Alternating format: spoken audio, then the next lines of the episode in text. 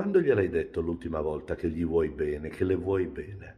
Parlo di quei bambini di 6, 10, 12, 14 anni, quando si sono presi un abbraccio dalla mamma, dal papà, che gli ha detto mi piace come sei, mi piace quello che fai, certo, magari non tutto è perfetto, ma sei veramente un figlio che mi riempie il cuore.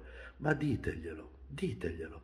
Noi siamo troppo abituati a far rilevare loro gli errori, le imperfezioni, perché certo ci teniamo, ci teniamo a che li correggano, ma insomma però se mettiamo insieme una comunicazione solo fatta così, diventa un collage di osservazioni, di giudizi negativi. Beh, ogni tanto ditegli che però, però, tirando la riga, sono dei ragazzini fantastici.